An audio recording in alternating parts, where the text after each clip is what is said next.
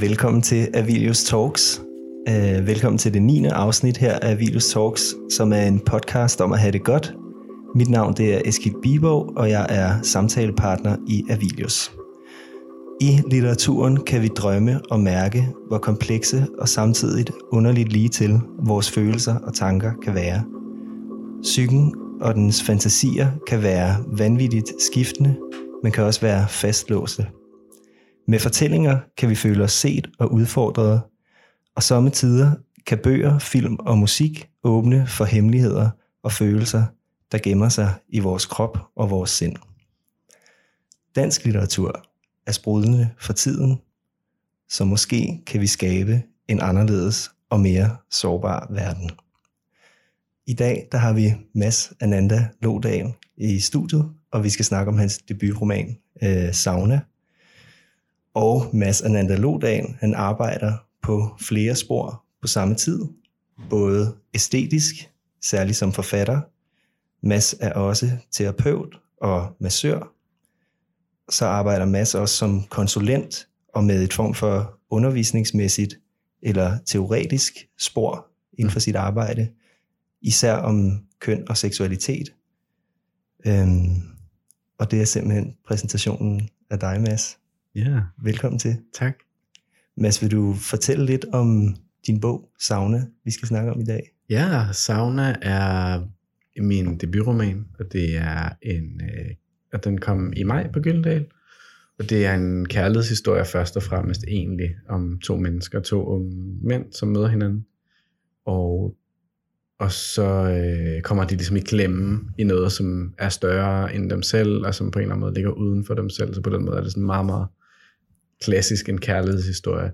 Så er den sådan lidt mindre klassisk, i og med, at det er to mænd, kan man sige, men også i og med, at den ene arbejder i en sexklub for mænd, en sauna, og den anden er transperson.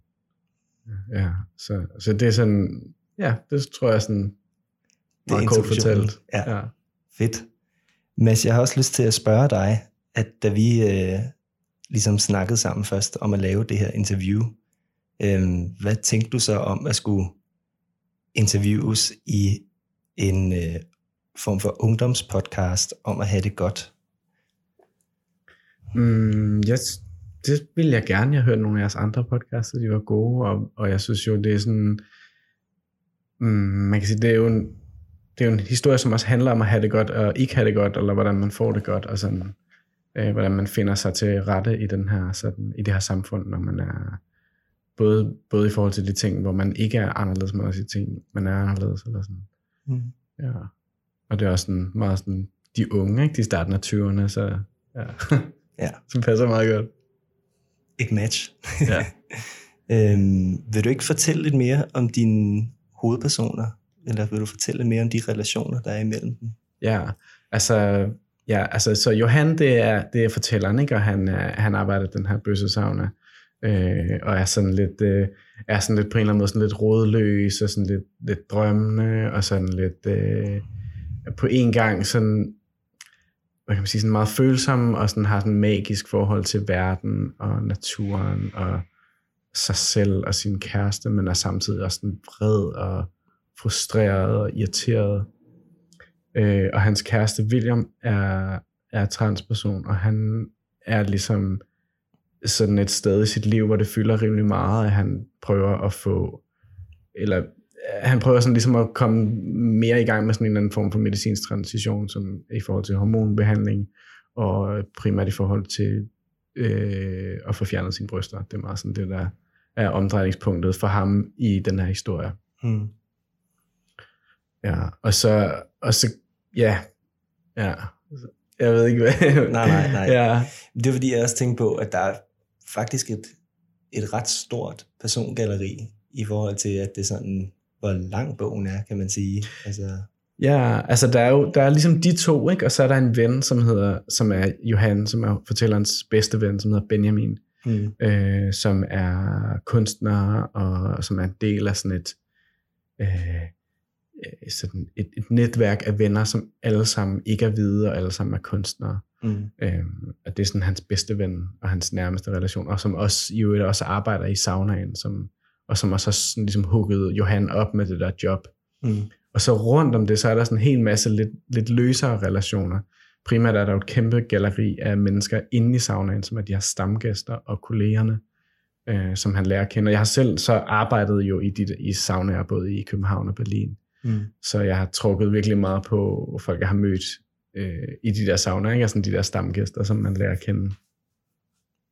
Og så er der jo hans øh, mor og en, der hedder Erik, som mm, vi ikke rigtig ved, hvem er, men han hænger ligesom sammen med moren i hvert fald. Mm. Ja. Fedt. Øhm, altså du nævnte også her, da du snakkede om, da du ligesom introducerede bogen, at der er, altså man kan sige, der er både den her store, hæftige kærlighedsfortælling, og samtidig så er der nogle af de her ja, konflikter eller Mm. mm. dilemmaer, hvor hovedpersonerne støder sammen. Øhm, vil du fortælle lidt mere om, om de konflikter? Eller? Ja, fordi lad os, bare gå, lad os bare dykke ned i det, fordi det er jo sådan, der, hvad kan man sige, det er jo sådan noget med, at Johan er, øhm, altså Johan har ligesom sådan en, nogle oplevelser af, at han kan, kan forbinde sig med, med naturen, og med træerne, og med havet, og med solen, og sådan, han gør det igennem sådan en form for seksuel handling, eller sådan, eller sådan, han, altså der er sådan en eller anden, han har sådan en eller anden oplevelse af, at, at det hele hænger sammen, og man kan smelte sammen med hele verden. Og det giver ham sådan en, det er sådan en underliggende strøm i ham, altså en flow i ham af, at, at alt er muligt, og der er vildt meget, der er muligt, og, og tingene er magiske, og tingene er kæmpe store. Men det han så ser i verden, og i, samfund, i menneskenes samfund, er, at det hele bliver snævret ind til sådan noget meget, meget begrænset, meget hæmmet. Mm. Øh, sådan, han snakker om, sådan, at seksualitet bliver, bliver sådan begrænset til sådan et pornografisk close-up af sådan, af sådan kønsdele, der ligesom bare sådan der pumper ind og ud af hinanden. Mm. Hvor han ligesom, og, og det frustrerer ham, ikke? Altså, Mm. Øhm, ja, og så har han sådan en, og det er sådan mere sådan politisk spor, kan man sige, fordi så har han sådan en følelse af, at han hele tiden bliver hævet ind i sådan, ind i normaliteten, og ind i sådan den danske sådan selvforståelse af at være, være sådan et tolerant samfund og sådan noget. Han gider egentlig ikke rigtig være en del af det. Mm. Ja. Så han mærker på en eller anden måde en konflikt mellem det, som han oplever er verden Ja. fra ham selv, eller Ja. den verden, der foregår inde i ham, ja. Og så det, der, det han ser til daglig, og det, den måde folk ligesom agerer over for ham på, eller Ja, det kan man godt sige. Eller, ja, ja. Altså han siger sådan på et tidspunkt, så siger han, jeg vil ikke have rettigheder. Jeg vil være kæreste med solen. mm. Det synes jeg beskriver meget godt sådan. Eller det er meget sådan godt sådan kogt ind, hvad det er, han, hvordan det er, han fungerer over i hovedet og i Ja. maven. helt klart. Øhm, altså, det er også sjovt, at vi starter her, fordi på en eller anden måde, så starter vi direkte ned i en, en stor del af bogen, som er den her øh, poetiske beskrivelse af øh, Johans forhold til naturen. Mm. Og sådan, det er, altså, sådan som jeg læser det, så nogle gange bryder den nærmest med sådan en romanform, og bliver Mm. til en eller anden form for digt. Øh, er det, er det, hvor- hvorfor har du valgt det? Eller? Jamen, jeg har altså det er sådan, det er sådan meget sjovt, fordi det, altså okay, så lad os bare sådan der, altså sådan helt konkret, så kan han godt lide at sidde ude i skoven og onanere, ikke? Mm. Det er sådan, altså det er sådan, hvis man skulle sige det sådan helt mondant, og det, det siger han også, at det er virkelig, det er det, der sådan konkret sker, men sådan vil han aldrig selv sige det, siger han Mm. i, i teksten, ikke? Fordi, fordi det han oplever, når han gør det, det er det her med, at han ligesom smelter sammen med, med naturen, og han har den her oplevelse af, at han ligesom transcendere ud af sig selv, og sådan igennem den der handling, ikke? og det tror jeg er sådan, nu har jeg puttet det i den form i bogen, fordi det er meget sådan konkret, og det er også sådan, det er også sådan lidt øh, spændende og whatever. Sådan. Men, men jeg tror, mange kan genkende den, og det er der i hvert fald mange læsere, der har fortalt mig. Der er mange, der er faktisk overraskende mange, der har betroet sig til mig efterfølgende, og fortalt, at de har et lignende forhold til naturen.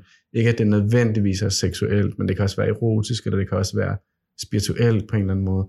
Men hvor de ligesom har sådan en oplevelse af, at nogle gange, når de er ude i havet, ude i Mm. vandet for eksempel, eller inde i en skov, og der ikke er nogen andre til stede, og de er væk fra stierne eller sådan noget, så kan de have sådan en oplevelse af, um, hvad fanden er det nu, det hedder? Altså, det er sådan noget ego... Altså noget Hvad- ego-død? Eller Ja, var det dig, der sagde det? Ja, Ja, ja, det er sådan en ego-død på en eller anden måde, eller det er sådan en eller anden form for næsten buddhistisk oplevelse af, at man smelter sammen med det hele. Mm. Som sådan en vanddråbe, der bliver puttet ud i havet, og så bliver den bare til en del af havet. Eller, eller hvad hedder det, eller sådan de her romantiske digter, der også har den her oplevelse af, at man, at man kan smelte sammen med alting. Øhm, og, og, ja, og, så, og så spørger du til, hvorfor jeg har skrevet det, som jeg har. Og det, som der er interessant, det er, at der er mange, der glemmer, altså lige så snart de har læst bogen færdig, så har de glemt den del af bogen. Mm. Det fylder ikke ret meget i bogen, sådan sideantalmæssigt. Og man læser, man læser nemt hen over det, fordi det er sådan lidt poetisk. Og det er lidt med vilje, fordi for Johan er det der en hemmelighed. Mm. Det, det er mega hemmeligt. Han, har ikke, han fortæller det ikke til nogen. Han, det er sådan helt, helt hemmeligt. Mm. Men det er ikke, fordi han skammer sig over det. Mm. Det er, fordi han, øh, det er, fordi han passer på det, ikke?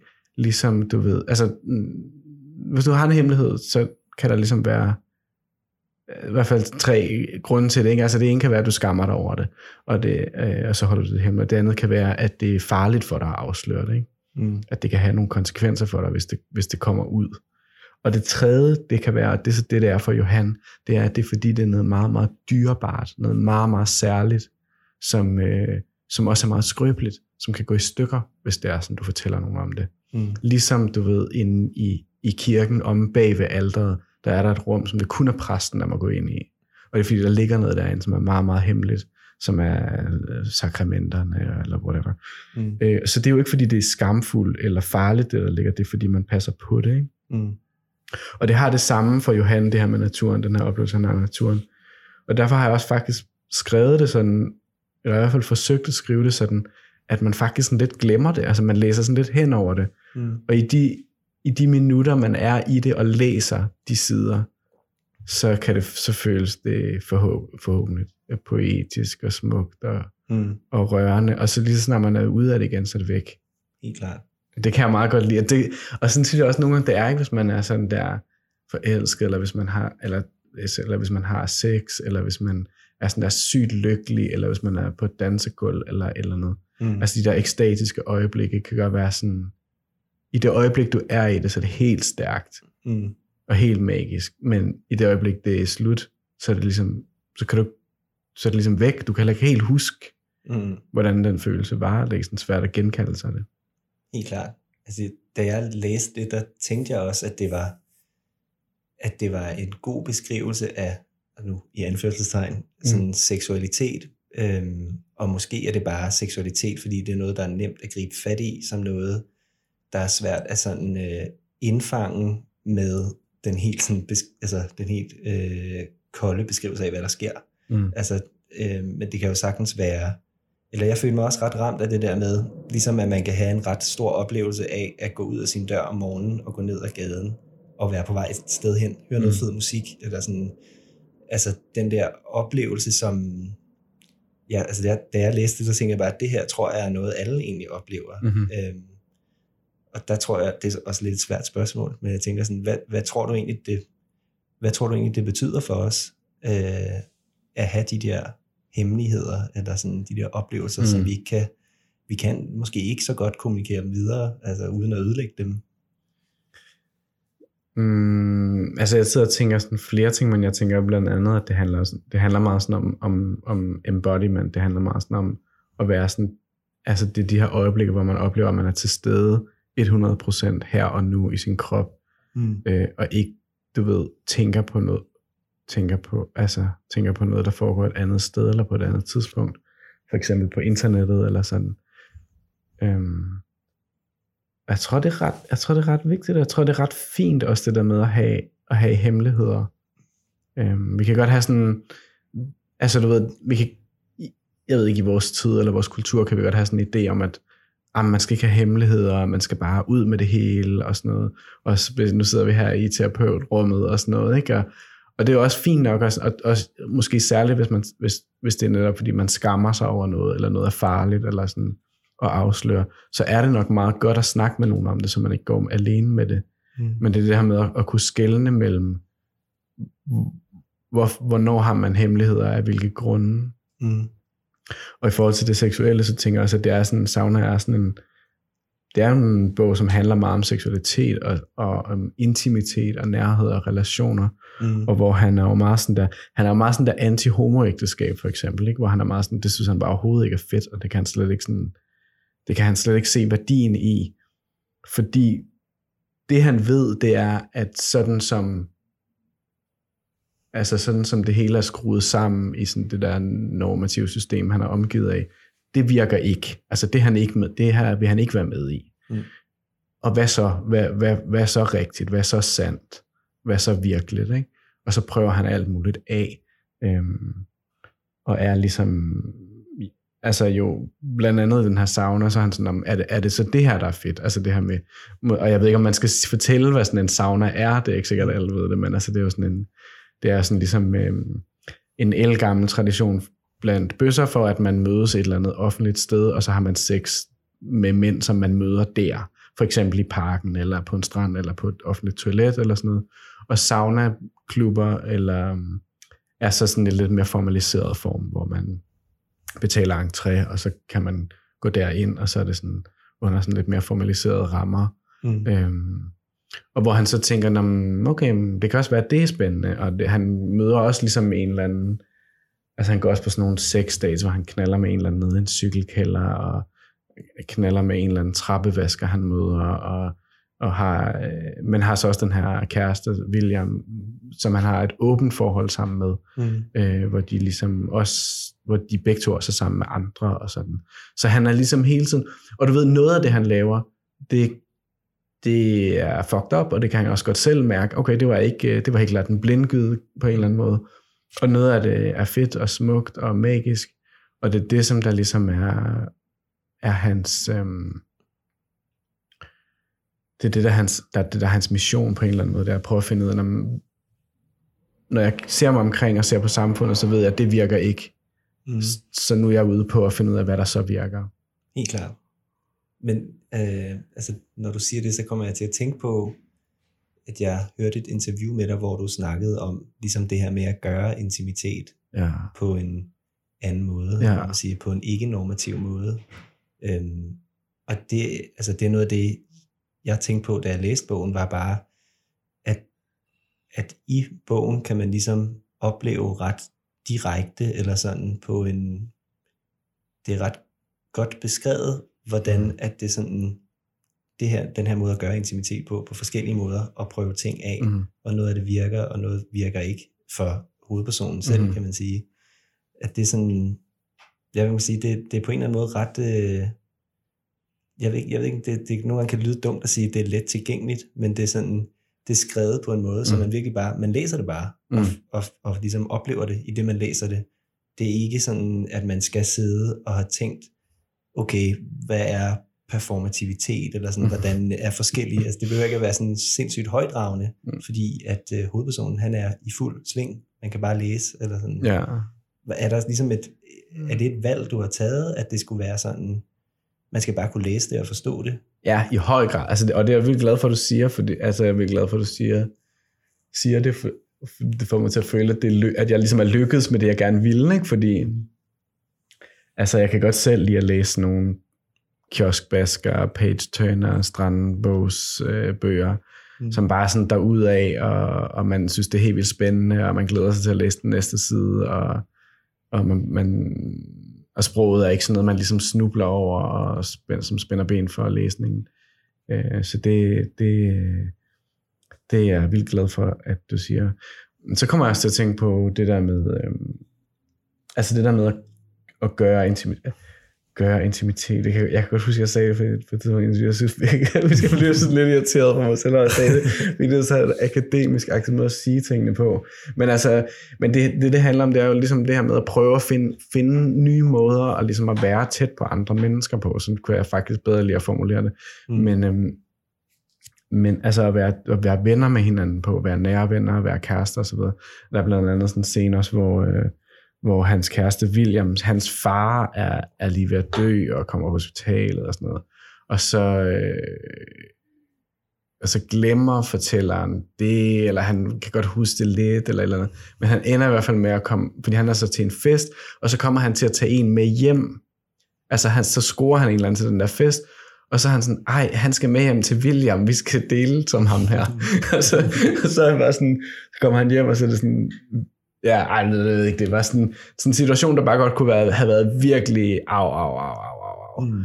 Men så er det faktisk bare helt vildt fedt, og William er bare sådan, Nå, det er meget grineren, det bliver lidt, lidt bedre humør af. Ja. Men jeg gider altså ikke være med. Men, ja. men, bla, men det må man selv læse. Men, men det, som jeg tænkte på, det var, at, at, at der er jo det her natursport, som jo også handler om, om klima. Altså, jeg synes jo også, det er en klimabog på en måde. Lidt sådan, altså, fordi der er sådan en...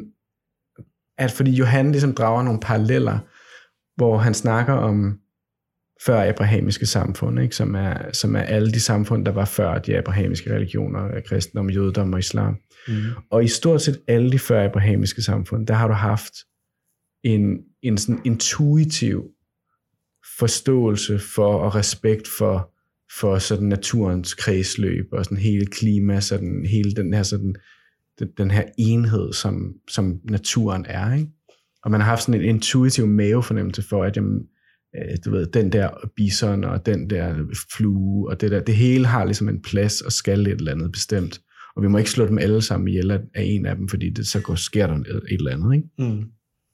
Og det, der er interessant, det er, at i de samme kulturer, altså i stort set alle før abrahamiske kulturer, der har du haft den samme intuitive mavefornemmelse, respekt for øh, og forståelse for det, vi i dag kalder LGBT-personer eller queer-identiteter, hvor sådan nogen som os har haft funktioner i samfundene. Altså noget, vi på en eller anden måde skulle gøre. Vi har i mange kulturer, øh, altså hvis du kigger på de oprindelige befolkninger i Amerika, øh, eller i Afrika, før, øh, før øh, hvad hedder det, de kristne europæer kom derned, øh, mange steder faktisk også i Mellemøsten og i Asien, og også blandt vikingerne, så har du haft sådan, at queer-personer har haft en eller anden form for funktion, og tit har vi været sådan nogen, der har haft en spirituel funktion, fordi man har tænkt på os som nogen, der var imellem kønnene, og mm. derfor også imellem verdener, altså imellem den fysiske verden og den åndelige verden, så vi har været sådan, for eksempel har vi været præster, præstinder, åndemaner, nogle gange har vi været religiøse eller hellige sexarbejdere, mm. øh, og, og, og ægteskabsrådgiver, og alt sådan noget der, ikke? Mm. Og en af de ting, vi har været, er, at vi har været bevidsthedsspejdere. Vi har været dem, der ligesom på en eller anden måde i sådan, i sådan en bevidsthedsmæssig forstand er blevet sendt forud for at prøve nye ting af. Blandt andet omkring intimitet, nærhed og seksualitet. Mm. Og, og, og det, er sådan en, øh, det er sådan en parallel, som Johan drager der, ikke? Altså, hvor han også ligesom er sådan, hmm, øh, altså hvor det også ligesom handler om, at klimaet er ved at kollapse lige nu, fordi bierne er ved at dø. Ikke? Men mm. samfundet er også ved at kollapse menneskeligt mm. og mentalt, og det er måske fordi, der er nogle, nogle mennesker, der ikke bliver værdsat. Eller, man kan sige, i, sådan, i, i, det, i vores samfund har queer-personer jo ikke nogen rolle eller nogen funktion. Mm. Vi, er bare en, vi er bare nogen, man enten øh, foragter eller tolererer. Der er ikke sådan en anerkendelse af, om der er noget, vi skal her. Mm. Der er et eller andet, den outsider-position, vi har, skal vi bruge til et eller andet. Den skal et eller andet. Mm. Øhm, og den kan et eller andet, som er særligt. Øh, og det synes jeg bare sådan, det synes jeg er en ret spændende tanke at gå rundt med. Helt klart. Så på en eller anden måde, så får Johan koblet altså den konflikt, som du også snakkede om, om øh, hvad kan man sige, om, om ægteskabet, eller at, øh, at queer-personer på en eller anden måde skal lade være med at bare normalisere sig, øh, eller at være okay i et eller andet normativt samfund. Ja. Så det er sådan... Jamen, det er jo en form for biodiversitet, ikke? Fordi, jo. og det er, jo, det, er jo det, han, det er jo det, der ligesom er på spil her, det er, hvis, hvis homoseksuelle for eksempel bare bliver assimileret og bliver integreret ind i det heteronormative samfund, for eksempel gennem ægteskab, mm. så det er jo altid på bekostning af en queer subkultur, eller queer tradition og historie, som som så på en eller anden måde øh, uddør, eller forsvinder, eller bliver mindre, eller bliver, bliver ligesom udtørret, eller sådan et eller andet.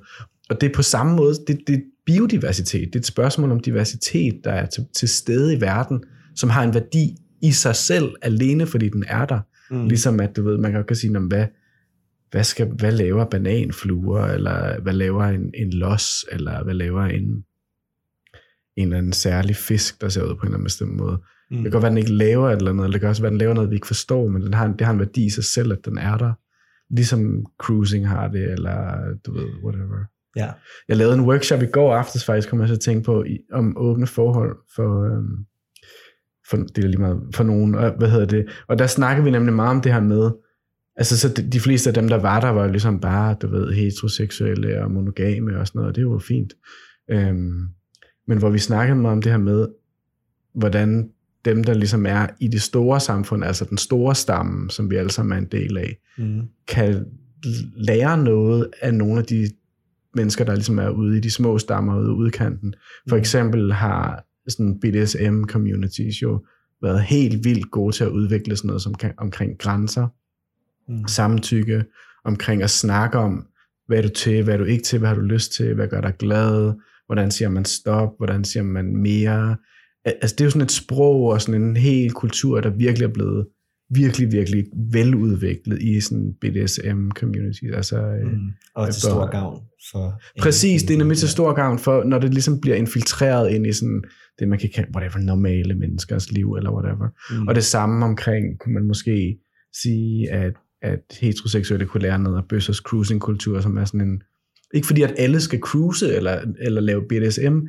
men, men fordi der er noget smukt i, i cruising-kultur, fordi det er så direkte, ikke? Altså, det er meget sådan, øh, jeg vil gerne have sex med dig, vil du have sex med mig? Øh, nej, okay, fint nok, så prøver jeg den næste. Der er Mm. ikke sådan, der er masser af games og sådan noget, hvor man bliver helt vildt forvirret og ikke kan finde ud af, hvad der er, der sker. Øhm, ja, så det er sådan, så det er det der med det der bevidsthedsspejleri, ikke, som jeg synes er meget sådan interessant også, og som jeg synes, at den her bog på en måde er sådan et, et, øh, Er det et vidnesbyrd om, om, om mit eget spejderi, men også spejderi blandt de mennesker, jeg kender, og hvad jeg ligesom har jagtet. Mm. Helt klart. Og det, altså, det er jo også en ret stor fortælling at putte ind i en, altså når du selv sagde, altså en, en romantisk historie, ja. Kan man sige. Øhm, men altså, der er ligesom også et, øh, Johan, hovedpersonen, møder også en eller anden form for konflikt, eller sådan med hans eget fokus på nogle mm. af de her store tanker. Altså sådan, og hvad er det, hvad er det han, hvorfor er det, han kommer i konflikt med sine nærmeste, når han har alle de her gode intentioner og, og store Ja. tanker? Ja. ja, det er jo meget sådan, det er jo meget noget, der handler om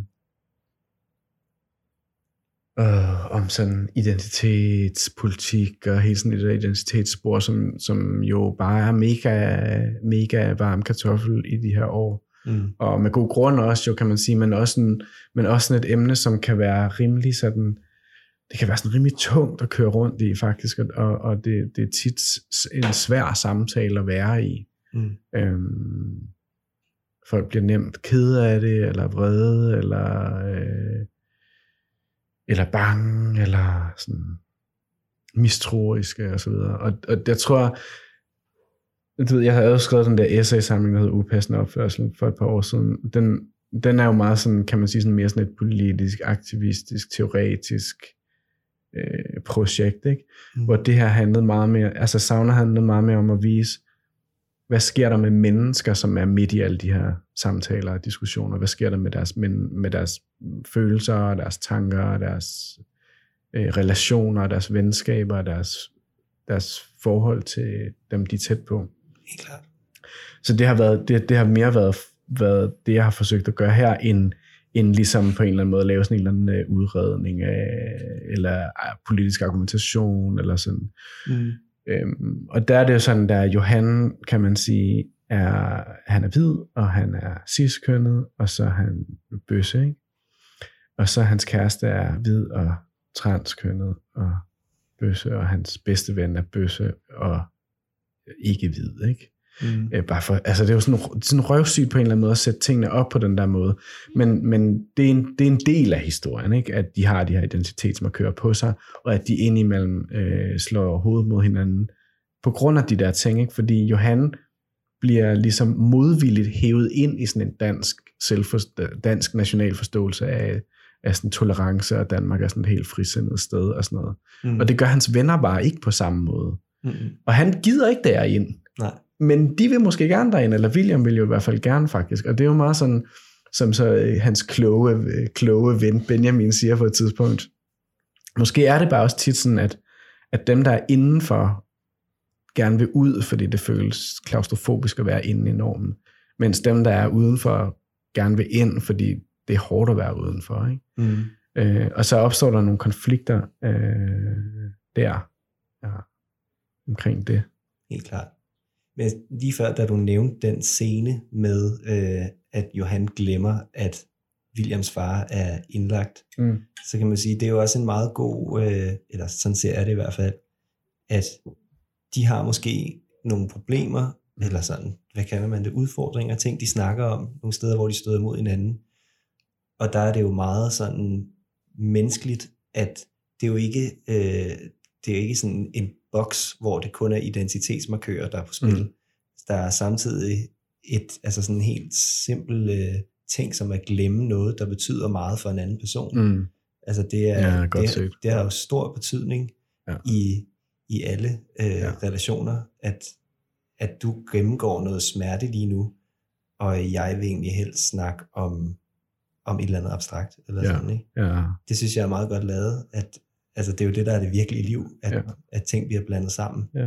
Øhm, men, du, du men det er jeg glad for, at du siger, fordi det, altså, det har virkelig været vigtigt for mig ligesom at, altså jeg har jo arbejdet med, med sådan noget med identitet og sådan noget i 15 år, og, og det har været vigtigt for mig ligesom, at det, det skal have en plads i den her historie, mm. men det skal ikke have hele pladsen, forstår du, hvad jeg mener? Altså det, det er en del af mit liv, og dit liv, og alles liv, at vi har identitetsmarkører, men det er ikke hele vores liv. Mm. Og, det, og det synes jeg var bare var sådan, det var bare ret vigtigt for mig ligesom på en eller anden måde, og um, øhm, ja, illustrerer det øh, på den måde. Der. Helt klart. Mm. Hvad sidder jeg så og tænker på? Jamen, jeg tror egentlig bare, at øh, det kan godt være, det er fordi, at jeg er psykologistuderende, at hele den her snak om det hemmelige, og hvad der er skamfuldt, og hvad der ikke er skamfuldt osv., at det vækker noget i mig, mm. at sådan, at den her form for sådan Pandoras æske af, hvad er det for nogle følelser, der mm. knytter sig til det hemmelige, mm. og ja, jeg kommer også til at tænke på, ligesom du nævnte også selv, at det var en embodiment øh, mm. oplevelse, øhm, og du arbejder også selv med sådan en form for kropslig terapi, så vidt mm. jeg forstår, ikke? Jo. Altså sådan, nu råder jeg mig selv ud i et langt spørgsmål. Jeg synes bare, det er spændende, altså med, sådan, med ting, der gemmer sig i kroppen og så ja, videre. Ja. Øhm, vil du ikke fortælle noget mere om, om, hvad vores kroppe på en eller anden måde kan betyde? Altså. Jo, det virker, men jeg vil faktisk gerne binde en, binde en sløjfe på det der identitetsspor først, hvis det er okay. Det er helt okay. Ja. Fordi øhm, jeg, tror bare, jeg tror bare, det er meget fedt sådan at snakke om, også i sådan et psykologi podcast her, kan man sige, at altså snakke om det her med, med at du ved, at vi, vi er ret sammensatte som mennesker, øh, og jeg har tænkt virkelig meget over det der med, hvorfor det kan være så svært at have de der samtaler omkring det identitetspolitiske og sådan noget, eller hvad er det der, hvad er det, der gør det så svært at være i de samtaler nogle gange? Mm. Og jeg tror, at øhm, øh, altså, så, så kom jeg, faldt jeg over sådan en model på et tidspunkt, som ligesom beskriver, at menneske, et, altså et menneske består ligesom af sådan tre lag, kan man sige, ikke? Altså hvor, øh, altså nu forklarer jeg lidt den her model, ikke? Altså, så, altså hvor man kan sige, på det ene lag, det er sådan et individuelt lag, altså som, når jeg kigger på dig, ikke, så har du ligesom et individuelt lag, som handler om dit forhold til dine forældre, og en eller anden plade, du bare elsker, og du bare hører igen og igen, og en film, der betyder helt vildt meget for dig, og en rejse, du engang var på, og en operation, du har været udsat for, som øh, gik på den og den måde, osv. Altså alle de her sådan helt, det, det er din historie, helt individuelt særligt. Ikke? Mm. Og så er der det næste lag, som er de her identitetsmarkører, som handler om, øh, om etnicitet, seksuel orientering og køn og klassetilhørsforhold osv., som, hvor man kan sige, i kraft af din identitetsmarkør, så er der nogle erfaringer og nogle referencer, du har til fælles med alle dem, der deler de identitetsmarkører, som du ikke har til fælles med alle de andre. Mm. For eksempel, hvis du er, hvad hedder det, er, er muslim i Danmark, så er der nogle ting, som du deler med alle andre muslimer i Danmark, som du ikke har til fælles med andre. Det samme, hvis du er transkønnet, eller hvis du er homoseksuel, eller hvis du er hvid, eller hvis du er en mand, og så videre. Øh, og så er der, hvad hedder det, det, det tredje spor, som er det universelle spor, og det er det, du deler med alle mennesker i hele verden. Og det er sådan noget som, at du skal dø, og det kan være svært at gå rundt og tænke over, at man skal det, og at du helst vil, hellere vil være sund end syg, og hvad hedder det, du gerne vil gå midt i seng hver aften, og du helst vil være omgivet af folk, der godt kan lide dig, og forstår dig, og respekterer dig, og så videre. Det er noget, som er, som er fuldstændig universelt, som gælder for alle. Og det, der så kan være vildt svært, det er, hvis man står over for en person, som kun ser en, en et af de tre lag, ikke? Mm. Øh, som hele tiden kommer til at reducere dig til at være et af de tre lag. Det kan være sådan, øh Øh, der var sådan, altså nu siger jeg bare Simon Emil Amesbøl, for jeg kan huske, at han har sagt det, men der er også andre, der har sagt det, altså sådan noget med, øh, du ved, øh, jamen, nu har LGBT-personer fået alle rettigheder, så er det bare op til den enkelte at skabe et godt liv for sig selv, ikke? Mm. Og det er jo meget sådan, hvor man så kun ser dit individuelle spor, ikke? eller dit individuelle lag. Og det er jo rigtigt nok, det er jo ikke forkert, det han siger, at du har et ansvar for at skabe et godt liv for dig selv. Men det er irriterende, fordi at det ikke, sådan et udsagn ikke anerkender, at dit nervesystem er anderledes, hvis du tilhører en minoritet, end hvis du tilhører en majoriteten i samfundet. Mm. Altså, det, dit liv er ikke det samme. Øh, omvendt, så kan man så også møde nogen, som reducerer dig til kun at være din identitetsmarkør. Ikke? Om du er kun jeg ser dig kun som øh, muslim, eller, eller kvinde, eller bøsse, eller kun som hvid, eller som mand, og så bliver du reduceret til kun at være det. Og det er meget, meget sårende, og det kan føles, det kan føles grænseoverskridende og, og krænkende faktisk. Mm. Uanset hvad det er, man bliver reduceret til. Og det som der jo også er, hvis man så vender tilbage til det første spor, det er, det kan da godt være, at du er hvid, eller det kan godt være, at du er kvinde, eller hvad det er, men men du er jo også det, du gør med de identitetsmarkører, og det er på det individuelle lag. Ikke? Mm. Så det kan godt være, at du er hvid i et racistisk samfund, men du er også en person, der gør noget med din hvidhed, og tager ansvar, eller ikke tager ansvar for det. Mm. Øh, og så er der det tredje spor, som er sådan meget, og det er måske der, vi har Johan lidt, ikke? som er det der lidt hippieagtige spor, hvor man bare er sådan, Nå, vi er jo alle sammen bare et med det, med det hele, og det hele er bare det samme, og mm. vi vælger alle sammen det samme i virkeligheden, og sådan noget, ikke?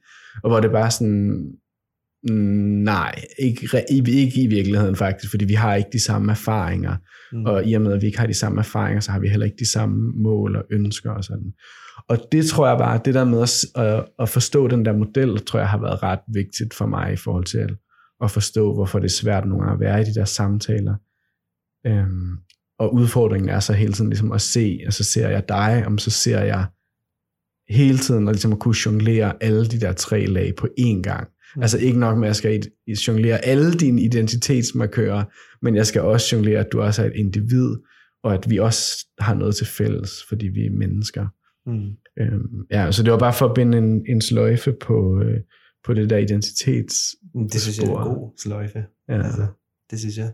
Men jeg tror også, da vi, da vi snakkede en lille smule om det her øh, mm. inden, øh, og der tænkte jeg også, at på en eller anden måde, altså nu snakker du om, at ligesom det Benjamin siger i bogen med, at, at hvis man er inde i varmen, vil man gerne ud, og hvis man er ude, vil man gerne ind. Ja. At sådan, det, det virker på en eller anden måde ikke som en tilfældighed, at det er Johan, som er den, der er mest inde i varmen, som har flest øh, sådan universelle øh, hvad kan man sige, eller har en mest, den største oplevelse af, at han er universel i sig selv. Ja. Altså sådan, at der kan ligesom også godt være, det tænkte jeg i hvert fald, da jeg læste den, at der er, det er lettere at være universel for nogen end for andre. Ja. Øhm, måske ikke, når man er helt alene derhjemme, men sådan... Ja, for man kan jo sige, at jo, jo tættere du er på, hvad hedder det, et eller andet neutralt, en eller anden position, der kan blive opfattet som neutral, ikke? Mm Karl Ove Knavsgaard er jo et vildt godt eksempel på det, som jo er en forfatter, som jeg synes er vildt fed. Mm. Men, men han har også ligesom, virker det til sådan en eller anden blindhed over for sin egen identitet. Altså, eller i hvert fald, jeg, jeg, jeg, jeg har ikke læst nogen interviews og sådan noget, jeg læser bare hans bøger, men, mm. men i hvert fald kan man sige, at han bliver ligesom nogle gange omtalt som en, der beskriver den menneskelige erfaring. Men det gør han jo ikke. Han beskriver jo en hvid, heteroseksuel, mandlig, nordisk erfaring. Mm. Altså, og det er også en specifik erfaring. Og det er også helt fint. Det, det er der mm. ikke noget galt i. Men, men det er ikke en universel menneskelig erfaring. Altså, og det, men, men det kan man nemt... Altså, jo tættere man er på, på, på, det der, altså på alle de norm, normale markører, ikke? Mm. jo lettere er det ligesom at, Fordi ens identitet ikke helt ikke så der banker på, ikke? Og sådan, hallo, hallo, hallo, du har de her identitetsmarkører, som hele tiden stiller dig, sig i vejen for dig, ikke? Mm. Og, og jo flere du har af dem, der stiller sig i vejen, jo mere, jo sværere er det ligesom at være sådan, nå, jeg er jo også bare fælles med alle andre. Mm. Ja, det er meget godt set. Mm. Okay. Det tror jeg var krøllen på den snak. Ja. Mm. Ja, altså nu har vi også, altså nu har vi også bevæget os på et ret abstrakt plan, ja. kan man sige. Altså sådan, hvad tænker du egentlig, det her betyder for, altså hvad betyder det for alle de her unge mennesker, der, som, som måske sidder og lytter til det her podcast og tænker, ja, det er meget, hvad, hvad gør jeg Det har været meget abstrakt jo, ja. Mm. Altså, øh, jeg tænker, altså det som der var med den her bog, ikke, det var, at jeg vil gerne lave en, øh, jeg vil gerne lave sådan en bog, man kan læse på stranden, eller i bussen på vej til Berlin, når man skal ned og kloppe, og sådan der, du ved. Så kan man bare læse den, og få, få tiden til at gå.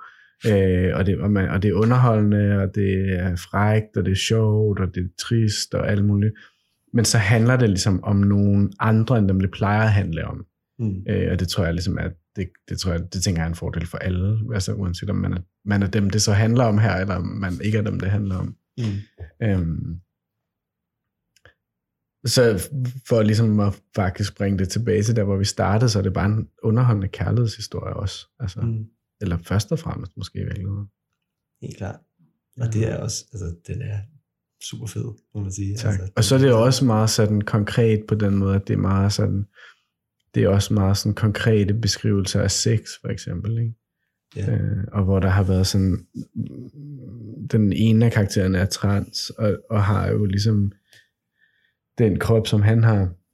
Mm. Og det har været, det har været sådan meget, øhm, det, har, det har jeg tænkt vildt meget over, hvordan jeg skulle forholde mig til, hvordan jeg skulle beskrive det, fordi øhm, at det var, altså det var fra starten af, var det virkelig vigtigt for mig at seksualisere den her transkønnede persons krop, mm. øh, men ikke at fetischere den. Mm. Og den skælden har været sådan ret vigtig, ikke? at det har, det har handlet om ligesom, hvis, hvis jeg kigger tilbage på, hvad jeg selv har læst af sådan bøsse-litteratur og bøsse, set af bøsse, eller film med bøsse karakterer, ikke? Mm. så har det jo netop været det her med, at på den, enten så har det været sådan fuldstændig afseksualiseret, fordi man overhovedet, man jo må, endelig ikke måtte støde nogen, Mm. Altså man måtte, altså, ja, altså de her scener, hvor der er sådan en bøssepar, der skal sige farvel til hinanden, når den ene skal på arbejde, og så giver de hinanden high five-agtigt, eller sådan noget, ikke? Mm. Fordi man endelig ikke må støde nogen. Mm. Eller også går det helt over i den anden grøft, og så bliver de kun defineret af deres seksualitet, og så er de sådan fuldstændig overseksualiseret. Mm.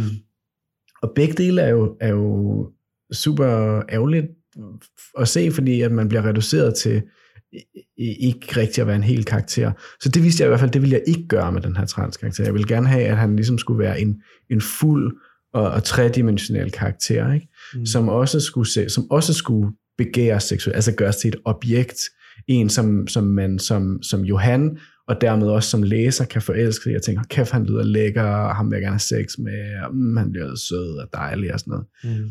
Men som også er et seksuelt subjekt, altså en, der også vil noget seksuelt, og ikke vil noget seksuelt, og vil noget bestemt, og kan tage initiativ osv., og, og som udover det også bare er et menneske, som er graffiti-maler og øh, professionel svømmer, og går på en produktionsskole, og er med i en politisk gruppe, og øh, har nogle forældre, der kommer fra arbejderklassen, og øh, og hvad han nu ellers ligesom er, altså, mm. jeg elsker også horrorfilm og spise popcorn og sådan noget der, så, så, så, så, øhm, så, det, så det har jeg sådan tænkt meget over, så, så der er ligesom de der seks scener, som er sådan rimelig, øh, som er rimelig sådan der på, altså. Mm. Eksplicite, ja. Altså, men de, ja, det er rigtigt. De er godt beskrevet, de er, altså, det er jo frægt at læse ja, en sexscene, der er sådan beskrevet, og også er sådan, øh, Altså man kan sige, jeg synes, det lykkes meget godt. Måske vil du ikke lige forklare egentlig, hvad, er, øh, hvad betyder det, når noget er fetiseret? Ja, det er et meget godt spørgsmål. Altså det, man kan sige, det som, der i hvert fald, det som jeg i hvert fald mener i den her sammenhæng, det er, at nogle gange, når man har, øh, altså det der i hvert fald ligesom er sådan en, har været sådan en kliché eller en trope i litteratur, hvor der, hvor der ligesom er transkønnet med, det er, at man, at, at de transkønnede karakterer bliver reduceret til at være deres kønsdel, basically. Mm. Og man skal ligesom zoome ind på det, og det skal ligesom kun handle om det, og sådan noget. Øh, eller, eller man bliver gjort til en fetish, altså man bliver gjort til en del. Altså hvis, hvis, du, hvis nu sådan nogen som dig, eller hvad skal man sige, nej, jeg ved ikke, hvad skal man sige, hvad kunne det være? Øh, cyklister er min fetish, ikke? Altså, jeg, jeg har en fetish for cyklister, mm. så det er en fantasi, jeg har kørende op i mit hoved, men så er det ligesom også, hvis du så kommer ind på din cykel, så skal du spille en rolle i den fantasi. Mm. Og det vil sige, du kommer ikke ind som dig selv, du kommer ind som skuespiller, der skal indtage en helt bestemt rolle. Og hvad så, hvis det ikke okay, ja, okay, du er cyklist, men, men hvad så, hvis det ikke lige er lige, at du lige har lyst til at spille lige den rolle. Mm. Eller hvis du også er mere end det. Hvis du også er mere end bare cyklist. Ikke? Mm. Øh, og det er det, der ligesom kan være problemet nogle gange med, om, det så, om man så fetisherer folk, der er øh, sådan der araber, eller du ved, øh, øh, håndværkere, eller transpersoner, eller hvad det nu er. Mm. Så er det ligesom en eller anden fantasi, som folk så skal spille en rolle i, og det kan være sådan ret ubehageligt, når man opdager, at man spiller, at man er kommet til at blive en, der skal spille en rolle i en andens fantasi. Mm. Ja. Uh, ja. Men måske skal jeg, læse, skal jeg læse, prøve at læse et stykke højt, som det er, er en rigtig god idé. Ja. ja. Jeg vil ikke gøre det. Okay, jo. Mm. Så skal jeg lige drikke lidt den her sodavand. Ja, god idé. Mm. Jamen, så, kommer, så kommer der et stykke her, hvor, hvor øhm, fordi det er jo så det med, at Øh, vi, vi er sådan lidt inde, et, et lille stykke inde i bogen, hvor Johan og William er blevet kærester med hinanden og sådan noget der. Og William vil gerne have fjernet sine bryster.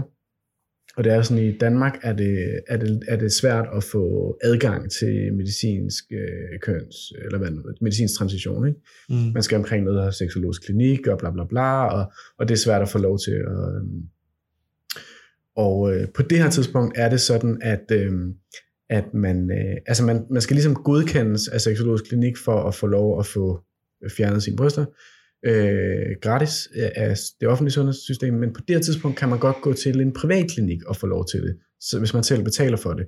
Det fik øh, Dansk Folkeparti selvfølgelig så stoppet, fordi det synes de jo ikke. Så der blev faktisk strammet op mm. på, øh, på lovgivning omkring øh, transkønnets adgang til det i 2012. Men øh, på det tidspunkt, hvor bogen foregår, der kan man altså stadig Øh, og det vil William gerne, øh, og så har han været ved at undersøge, hvad det koster at få det gjort. Øh, så det er jo bare lige sådan lige for at sige, det er der, vi kommer ind i det her stykke. Fedt.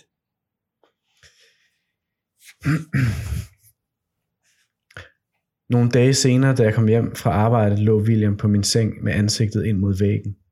Klokken var næsten 11 om aftenen. Han lignede en stor fugl, når han var ked af det. Jeg satte mig på sengen og spurgte, hvad der var galt. Det kostede 27.000 kroner. Hvad kostede 27.000? At få dem fjernet. Jeg havde ikke glemt dem operationen. Kan dine forældre ikke betale for det? Eller lægge ud? De har ingen penge. Min far lige stoppet med at arbejde, fordi han har smadret ryggen. De har næsten ikke engang råd til deres egen husleje. Jeg kunne mærke, at jeg blev hissig, og det var en ny følelse for mig. Jeg ville have, at det her skulle gå væk. Jeg gad ikke bruge mere tid på det. Vi skulle bare være forelskede, og William skulle være glad. Jeg strøg ham over håret. Jeg tager lige min jakke af. Har du spist?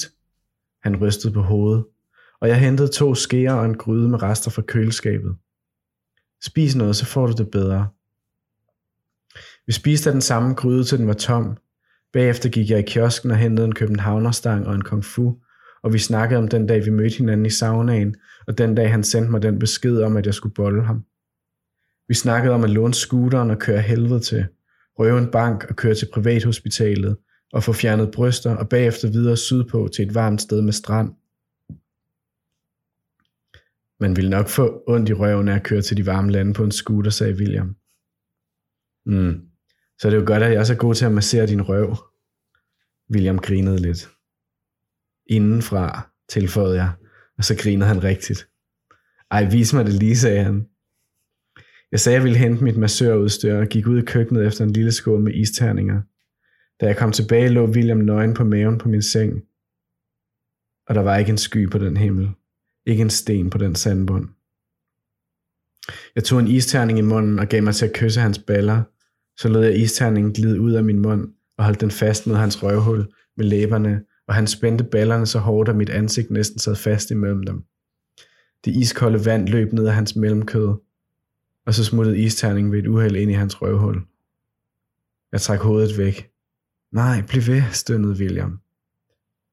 Øh, jeg kommer til at putte en isterning ind i dit røvhul.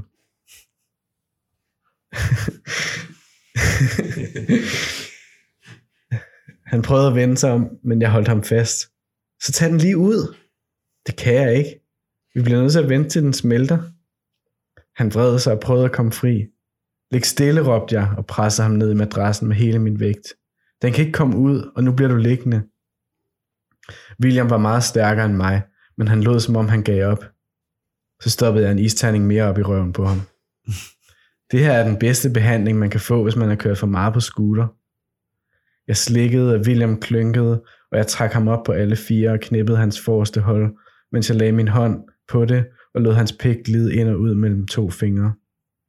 Da jeg var sikker på, at isterningerne var smeltet ind i ham, trak jeg mig ud og stak min pik ind i hans iskolde røvhul, og vi faldt sammen og glemte alt om bankrøveri og 1000 km på en lånt scooter. Og det var også alt sammen ligegyldigt lige de minutter kort før midnat. Vi faldt i søvn, mens jeg lå oven på ham og stadig var inde i ham. Da jeg gled ned på siden, og vi vrikkede os ind i en tæt skiformation, vågnede William lidt op og begyndte at mumle. Hvad siger du? viskede jeg. Vi kunne blive gift i de varme lande. Mm. Sicilien måske. Så faldt han i søvn igen. Han var varm og blød mod min mave og min lår, men jeg ville ikke giftes med ham. Gift var noget, man tog for ikke at blive det. Det var Bøssers triste selvmord for at undgå det arrangerede heteroseksuelle tvangsægteskab. Det vi havde var bedre end noget, der kunne laves papir på. Det kunne ikke stå oprejst i en kirke. Det var for stort. Hvor er det fedt. Det er virkelig, der er virkelig, øh, jeg føler lidt, det er alle de ting, vi har snakket om Ja. i bogen, Ja. i en scene. Ja. Den er fandme stærk. Det er altså ikke sådan noget massage, jeg laver i mit, i mit arbejde, skal jeg måske sige. Ja, det var mere, det var mere privatlivet. Ja, det var privatlivets massage. Ja. Og i øvrigt, man skal altså heller ikke, jeg tror ikke, man skal gøre det der med de der isterninger, men altså det er jo, jeg ved ikke, om man skal sige, det er jo selvfølgelig også lidt kedeligt at sidde og sige, Mm. men nu er det sådan en podcast til unge, eller sådan, man ved aldrig. Folk er helt vilde, altså. ja, folk kan finde på hvad som helst. De finder på alt muligt, de hører på internettet. Ja, ja, det lød fedt, lad os prøve det. Ja.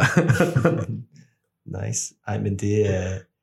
Ja, jeg synes virkelig, den står stærkt, den der scene. Og jeg tror Mm. også, altså sådan, man kan mærke her, nu sidder vi, og der er ligesom, vi har et lille publikum på, og Mhm. sådan, altså det er jo, det er jo både sexet og humoristisk, Mm. altså på en, på, på altså det, jeg, jeg, jeg synes, det lyder som en meget, meget reel sexscene, mm-hmm. med al den blanding af, at der er ligesom noget, der, er- der er jo hele den her intimitet med bare kroppene, der rører hinanden, mm. altså, og så er der, altså, kan man sige, der er, øhm, så er der også det her humor, som jo på en måde, det er det, der gør, når jeg hører den, at, øh, at jeg synes, det lyder som et super godt forhold, de har på Mm. det her tidspunkt, ikke? Mm. Altså, at man kan have det spændende og usikkert og sjovt Mm. mm. øh, sammen på, på samme tid. Det synes jeg er rigtig godt skrevet.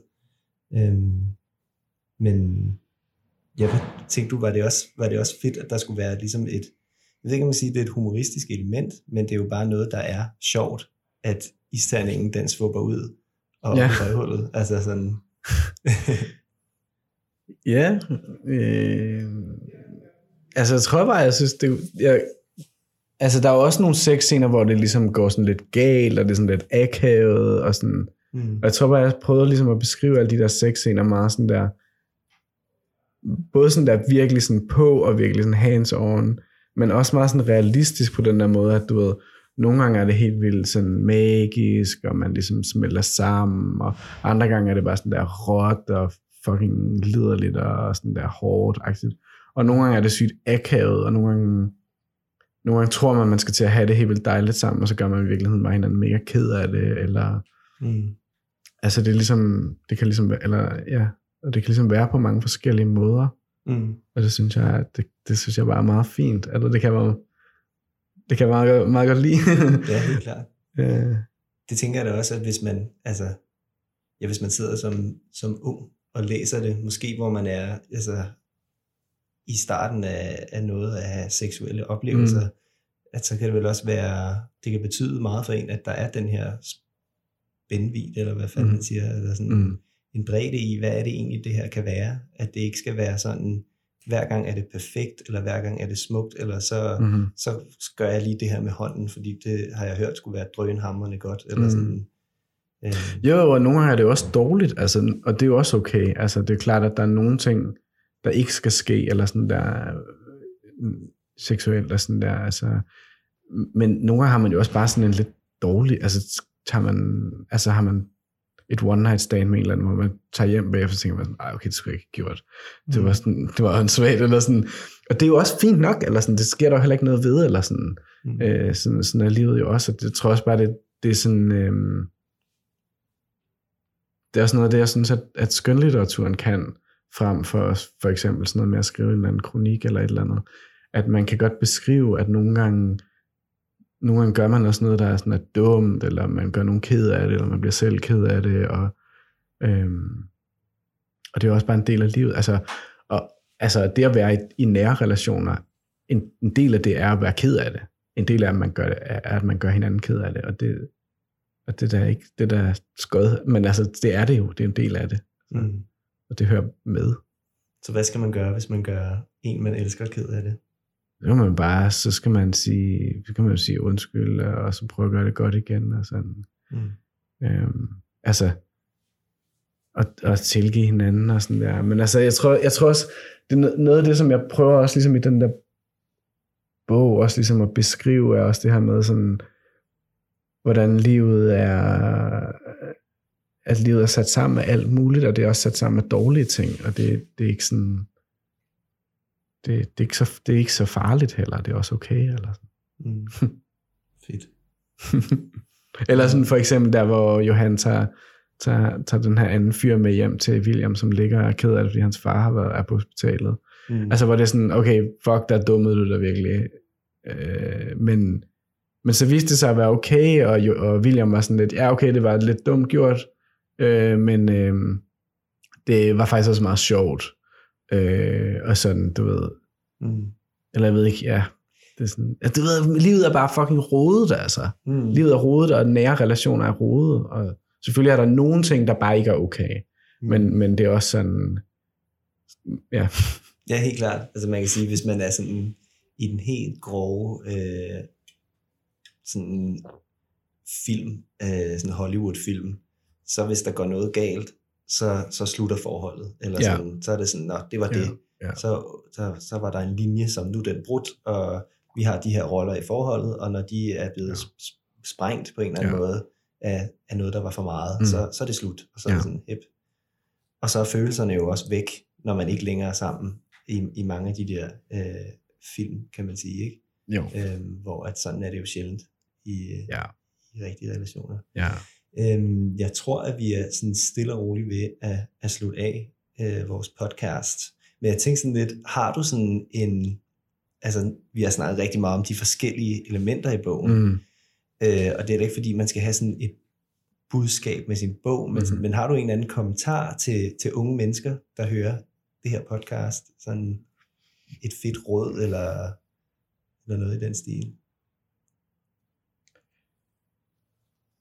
Altså hvis jeg skulle være sådan lidt insta så kunne jeg sige sådan der, vær dig selv, det kan du ikke gøre forkert, men det er også sådan lidt, okay, fint nok, eller, men jeg tror,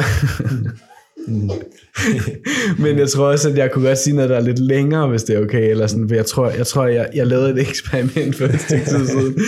Jeg lavede et eksperiment øh, for et par år siden, som, som, hvor, som jeg kan godt lide at lave sådan nogle psykologiske eksperimenter med mig selv, ikke? hvor jeg sætter sådan nogle begrænsninger op for mig selv. Og sådan, for eksempel øh, havde jeg på et tidspunkt, hvor i tre måneder, så havde jeg sådan alle de timer, hvor jeg var vågen hvert døgn, skulle jeg have sådan podcast kørende, konstant, der handlede om aliens og konspirationsteorier, for at se, hvad det gjorde ved, ved mig, og høre det konstant i tre måneder.